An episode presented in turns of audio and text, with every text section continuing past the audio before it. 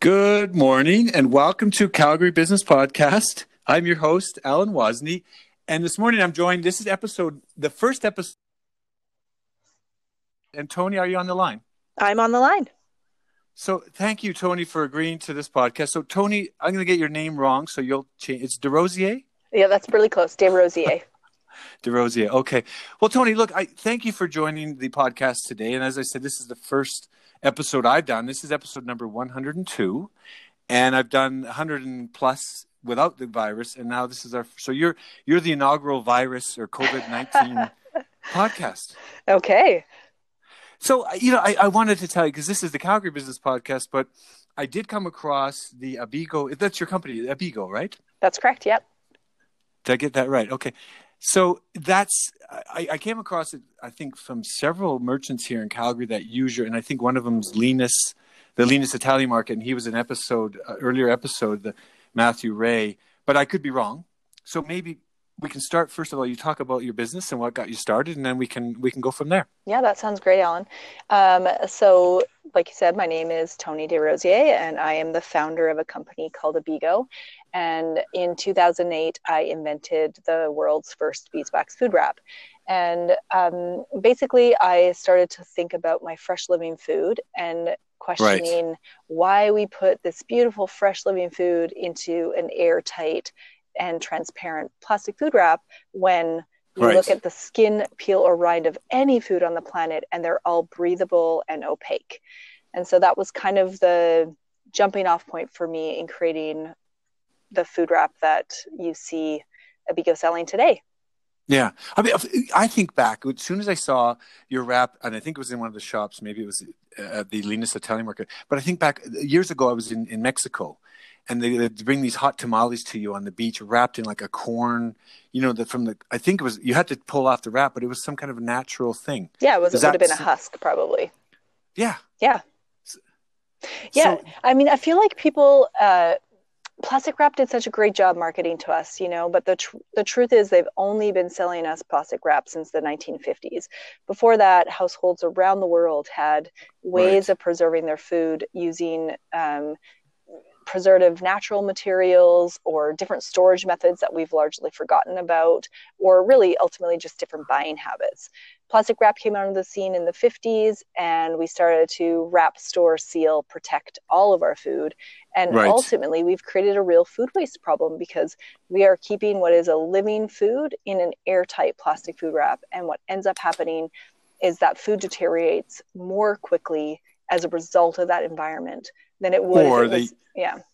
Or they use preservatives or something to preserve it in that plastic, or is that it doesn't matter? Sure. I mean, any of your packaged food has some sort of preservative in it, but when we're talking right. about, you know, cracking that beautiful lemon out of its out of its breathable rind, you want yeah. to put it back into a breathable package. Oh, right, yeah. right. So, what What did you stump? How did you stumble on this? I mean, it's it's for me, it's fascinating. Was it would you get stung by a bee and said, "Oh," what, or you know, what was it? No, I, I have a very good relationship with bees. Actually, I think they quite yeah. appreciate me.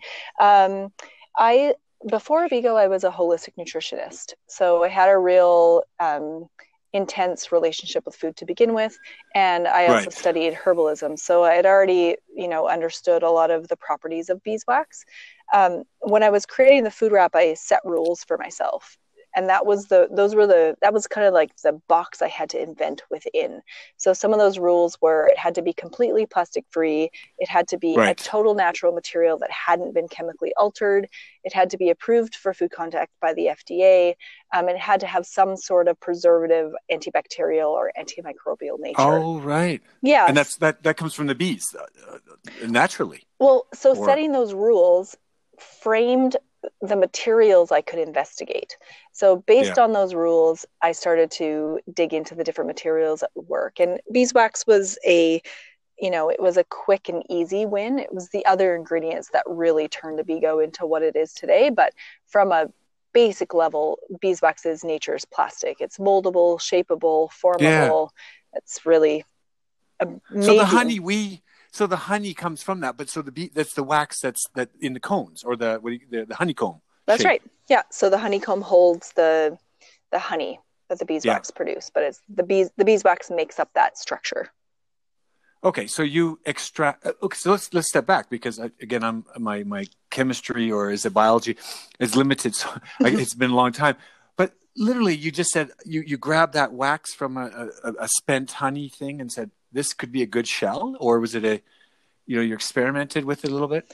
Um, so I was investigating what materials were available to me around right. my community and um, beeswax is quite readily available and so i started to just experiment with blocks of beeswax and testing it um, different applications and different materials until um, i got to a product that was seemed like it was going to work keep in mind yeah. this was before you could google beeswax food wrap so i had no previous knowledge that this would work oh that's um, amazing right yeah right. So, and, and it was the combination of the beeswax, the tree resin, and the jojoba oil that really creates the moldable, the functionality of beeswax, which, or of Abeego, which is that it is moldable and shapeable. Um, yeah. And it's those ingredients together that give it the antibacterial and antimicrobial breathable nature. Right. So that anti, that those natural microbes protect the f- underlying food, or the you know that the ba- the bacteria from getting in. What does it do? That's um, interesting. Yeah, it's, it is interesting, and it's it's it's fairly complex. Um, yeah. When you store your food in an airtight food wrap, what ends up happening is the gas that the natural food emits gets trapped and it turns right. into condensation. It falls back onto your food and it causes mold, bacteria growth, and it causes your Incredible. food to rot. So right. what what's really important when you're keeping your fresh living food is that you leave it in a material where those gases can escape. And Abeego is an air barrier, but it is gas permeable. So instead of the so gas releases getting, the gas. That's right. Nice. So that that essentially reduces a lot of that mold and bacteria growth. Um, just not having that extra moisture. But for sure, yep. I've seen, you know, I've kept cheese for an extremely long time and haven't seen mold on it when stored in Abeego. That's incredible. Mm-hmm. Okay, so so you stumbled on this pre-internet date. Wait, wait. So what is it you said before Google? You couldn't Google this. Where was your resources? The library? I mean, you're you're, you're yeah. in Victoria, right? Yep. You went to the library, pulled out some books, the old-fashioned encyclopedia. Uh, yeah. So I just investigated how people preserve food historically yeah. what were the principles yeah. what were the rules that we were following what were the needs that we were trying to meet um, i did yeah. that through reading a lot of stories basically because unfortunately we don't have a really great encyclopedia on how to keep food fresh and alive that's been largely erased by our um, relationship with plastic wrap and different storage containers right. that came after that and then right. I visited a lot of libraries and, or sorry, I visited a lot of museums just studying, you know, how did we make adhesives? How did we waterproof things? How did we right. protect ourselves from the elements? How do we protect our goods from the elements? You know, that was ultimately the process of inventing it. Fascinating. So you, you started, okay, so you started out with the food wrap and it was, it was a, was it a personal, we're going to help my family and kind of family and friends? And then was there an epiphany when you said, wait a minute, this could help businesses or was it all at the same time? Um, I always knew Abeego would be a product that could be found in every kitchen in the world. Yeah. I, I think that was clear from the beginning. I was early to the not wanting to use plastic food wrap. Keep it in mind in 2018 or sorry 2008 nobody was talking about the danger of plastic wrap to them their food or their environment. It was still a very, very quiet conversation, but yes. I could see it coming. And so I always knew that Abeego would be a product that would be in high demand. Um, and so I positioned the company that way. I, I, built the company so that we would be in the position to grow and scale with the market. Right. Mm-hmm. See, it's interesting. If I take the context of 2008, that's when oil prices were rising and renew, the, the, demands for renewable, if I take energy, because I worked overseas in a lot of oil and gas, uh, different environments and mining, mm-hmm. and oil prices were skyrocketing. And this whole uh, focus on renewable energy, solar, and so forth. Is there any any relation, or just happened to be your own personal thing? There was no contact, no there was no there was no connection with oil and oil and energy and things like that. It was more just your own how you focused, or you were already focused on this, or um, I think it, I mean, my focus has always been on the food. So, regardless yeah. of the material that you were using, I think yeah. what we really need to do is understand that food is a living organism that has unique sure. requirements and it ranges from your bunch of basil to your lemon to your head of lettuce they all require something a little bit different so i think that was always i always just knew that there was a better way to keep our food and that's that was my focus yeah. for sure so I just have to, I, have to, I just wanted to point this out. I saw one of your Instagram posts, and you had this massive. It was like a some award you got. It was bigger. Than, it was almost as big as you. You're holding it. I think, it, and it was. It was. I don't know what it was, but it looks like you've done done well over the years. But that I just had to point that out because you're kind of holding. You're holding this massive. It was. I don't know, some kind of a plaque or an award, but obviously you, you've done well. You guys are on the social media side, very connected. But let me let, let's let's let's step forward now and how did you get into Calgary? Did you start first on the island, Vancouver Island, or you just kind of started finding producer people that would would use your product? Uh, yeah. So originally, I'm actually from Alberta. I grew up in oh, the okay. prairies. I grew up in many communities, primarily olds, and then moved to Calgary in my, you know, late teens and early 20s. Right. So I lived there. I've right. always had a pretty deep connection to Calgary and the prairies. And I know a lot of people there. So when Abeego was um, early days of Abeego and we were starting to get into retailers, it was a pretty easy conversation. I had different friends connect me to stores that nice. they were friends with. There was a lot of um, really great Calgary vibes happening there. Good. So that is that is one way that we grew in that space.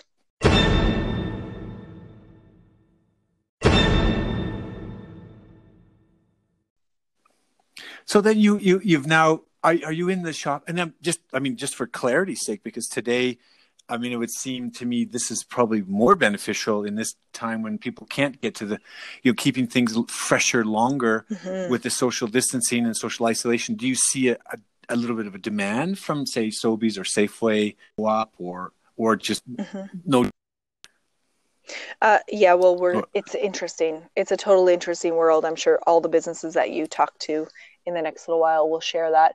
We're seeing we're seeing change in different ways. So a lot of the smaller scale boutique style stores that we were selling to would be considered non-essential under COVID-19 right. so they aren't ordering. But on the flip side, those essential partners like the grocery stores, they are certainly increasing their orders and our online sales are really increasing, especially as the at-home consumer realizes that you know we want to practice safe social social distancing. we want to reduce our trips to the grocery store, but we still want our fresh food. That's right.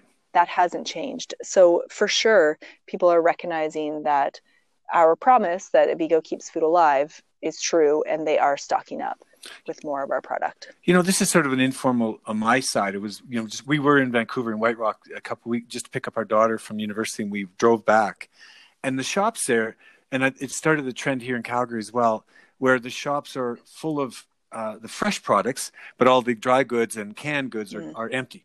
So I would think yeah. your product would work well because you could, you know, if you wrapped those fresh products uh, the produce and so forth. That's going to uh, keep that uh, keep it preserve it. But that's just I guess you'd need a fairly big Abeego, a fairly big wrap. No, not actually. Um, all we have four different sizes. Yeah. We have a small, medium, large, and giant, and they ultimately fit any food item sure. that you want to store. And we also help people understand how to use one sheet of Abeego to store multiple foods, or how to customize the food to fit in the wrap. So there's many, many ways that you can use Abeego to improve your food storage.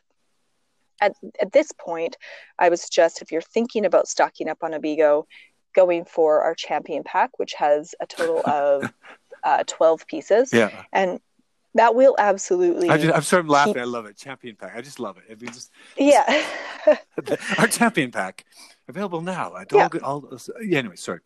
I digress. Yeah. Well, I mean, that's going to help keep that's going to allow you to stock up on fresh food at the grocery store yeah. eat like you were eating before and you know make one trip a week instead of having to rush out every time you you know find that wilted bunch of cilantro in your fridge that's just not that's not life with Abeego. Life with Abeego is fresh food when you want it in your refrigerator. That's incredible. But it sounds like mm-hmm. it sounds like this has for me. I would think industrial or scaling up. If I take the masters of scale and Reid Hoffman in this, this things could be scaled up to. I know I don't mean an industrial big plant, but I'm talking about. Wow, this sounds like it could have universal application on a on a large scale. Have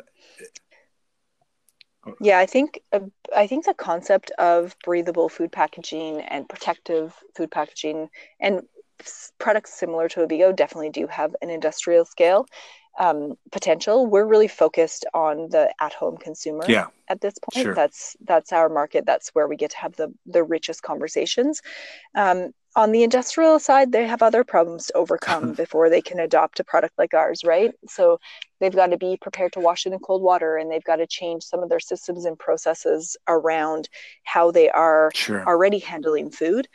So that's a little bit of a bigger, that's a future Sure. thing for us. You- right now, the kitchen is where we're at. Sure. And you know this.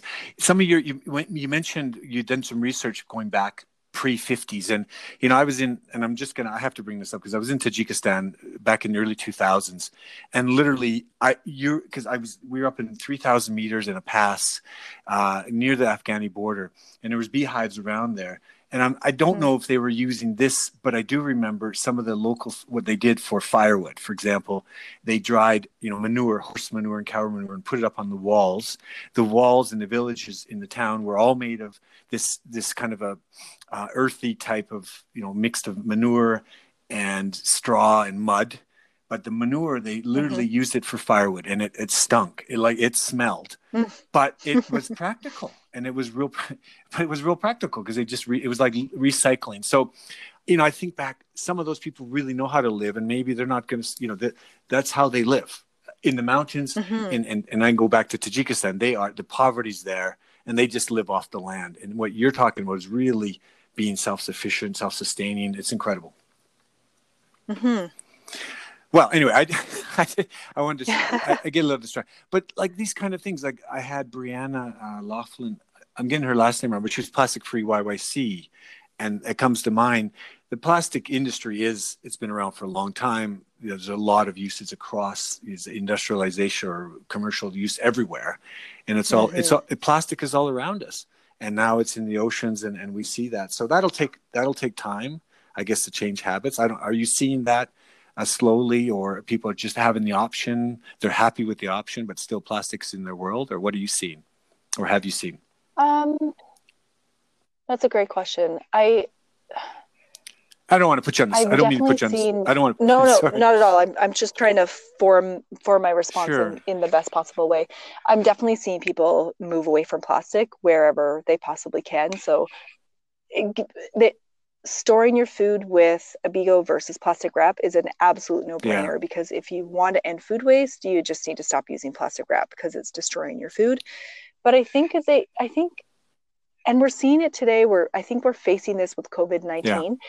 We do not necessarily have a plastic problem. We have a resource management problem. Plastic is an incredible resource that is necessary in many, many, many spaces. We're never going to get away entirely from plastic, Right. but we need to resource manage it. We need to make it so that it is recyclable and build the facilities that allow for that and make sure that you know we i feel like we just need to be a lot smarter and a lot more logical with how we are using Sure. all of our natural resources not even just plastic but all of our Right. resources to ensure that we get to keep living on this beautiful earth You know, it's incredible. I've been, I've been. You, you watch some of the, the dialogue because you get thrift, the demand in thrift clothing, and sort of, you know, that that has been a trend over the last few years. But even when when I was talking to Brianna, the plastic free YYC, we talked about the small closets in the twenties. In the 19, Hmm. you know, the early uh, 1900s, we had small closets and we had less clothes, right? Mhm. Our grandparents Right. and our, our great grandparents, they had they had less clothes, and so yeah, that that kind of uh, trend that's a it's a new trend and it's it's good to see young my daughter you know we were in we were in qatar a couple years ago and they were talking about buying uh, it's not thrift clo- there's a there's a term for it vintage and i was thinking what is this Hmm. some kind of a you know they're just using the old logos no no, it's actually just a different way to package up used clothing or previously enjoyed clothing so Mhm. yeah, I hear you. So, well, I mean, if if if Tony, if I could leave, I guess our listeners, uh, there's probably more than four now. There used to only be four, and I think they've doubled because of COVID nineteen. But um, what would you say? Uh, you know, what what what people can think about in terms of the you know the Abeego product uh, going forward, and in terms of COVID nineteen? Because I'm my one thing is well handling. I mean, maybe there's something to talk about there. Is handling? I mean, it's because it's a natural product. Is it going to transfer the virus or things like that? Uh, well, I think you're going to wash Abeego in your kitchen like you would wash everything yeah. else, except for you're going to use cold water and soap as needed. So I'm not. I'm certainly not concerned about nice. that. I think that so, so the soap, benefit. You can literally put it under cold water and, and it rinses it through and doesn't des- destroy your the bond or whatever you've got the components or no no you're just going to wash it with cold water yeah. a little bit of soap as needed if it's soiled use some soap if it's not you know it's it's really generally touching your fresh living food, so it's not a big right. deal to just give it a quick rinse. Um, I think in the in the days of COVID nineteen, we are all hyper aware of our food security. Yeah. So you know, we lived we've lived in the luxury of walking down to the grocery store and picking up what we want on demand. Convenience. Convenience. Yeah. yeah. And that's not the case right now. So I would say use a, consider Abeego an, an essential tool in your kitchen yeah. so that you can continue the lifestyle you had with food before social isolation now, today. So you can keep eating all those fresh things. That would be how how something to consider. How long? I mean, how long does the champion pack last? if I t- well, each sheet of a Abeego will typically last a year or longer, depending on how you are washing it and how frequently you're using yeah. it. So, I mean, it can last longer. It really just depends on use. Where you're going to be blown away is how long your food will last. So, I can use a basic example. A lot of people are used to throwing their leafy greens in the in the crisper often without any wrapping at all. You know, you might just throw your That's right. your bunch of cilantro into the crisper. Yeah. And after a day or two, you pull out that cilantro it's wilted. and it is limp. Yes wilted. It's lost all of its moisture.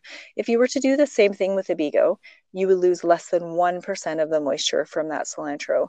Whereas in the cilantro left naked in the crisper loses 30% of its moisture. And with with that moisture level, that's where it becomes wilted. Yes. Right? It loses all that moisture to keep it perky. And you also lose a lot of nutrients from that. Right, right. So well, that's the the number one thing you'll see is how long your food will last. That's fascinating. That is fascinating. So you've mixed it with, and I know we're going back because I, I just want to know. So you take the you sure. take the, the wax of the, the honey wax, and then you've mixed it with resin from the tree, and you said the third element was, what was the third element, or which tree? So we, which tree is it? So we mix it with uh, beeswax. Yeah. Uh, tree resin. We have our, our special tree resin that we use and a jojoba oil. so, Jojoba, yes. Most people know it as jojoba. Okay, that's okay. But it's actually pronounced jojoba. Well, I mean, guests on my podcast have known that I'm pretty bad with. There was the True Booch kombucha, and I kept calling it Book, True Book, because it's oh. you know eh, kombucha is the as you know the I think a yeasty drink, and I get for bacteria. But anyway, I kept calling it True Book, and he's like, "No, it's Booch. Can't you get it?" So right. Well, Tony, really, really thank you so much for joining uh, the podcast today. And I, I, think there's a lot that can be shared, and, and, I'm certainly, you know, I'll do my part to share this the Bigo story in, in a small way with the Calgary community, and and hopefully, you know, awesome. we'll we'll you know we'll get past this, and we'll have more to share, and you can you know share successes of some of your clients and customers how they overcame this the virus. Mm-hmm. Toni, Definitely. thanks so much, and uh, have a great day. You too. Thanks, Alan. I appreciate your time. All right. Bye bye.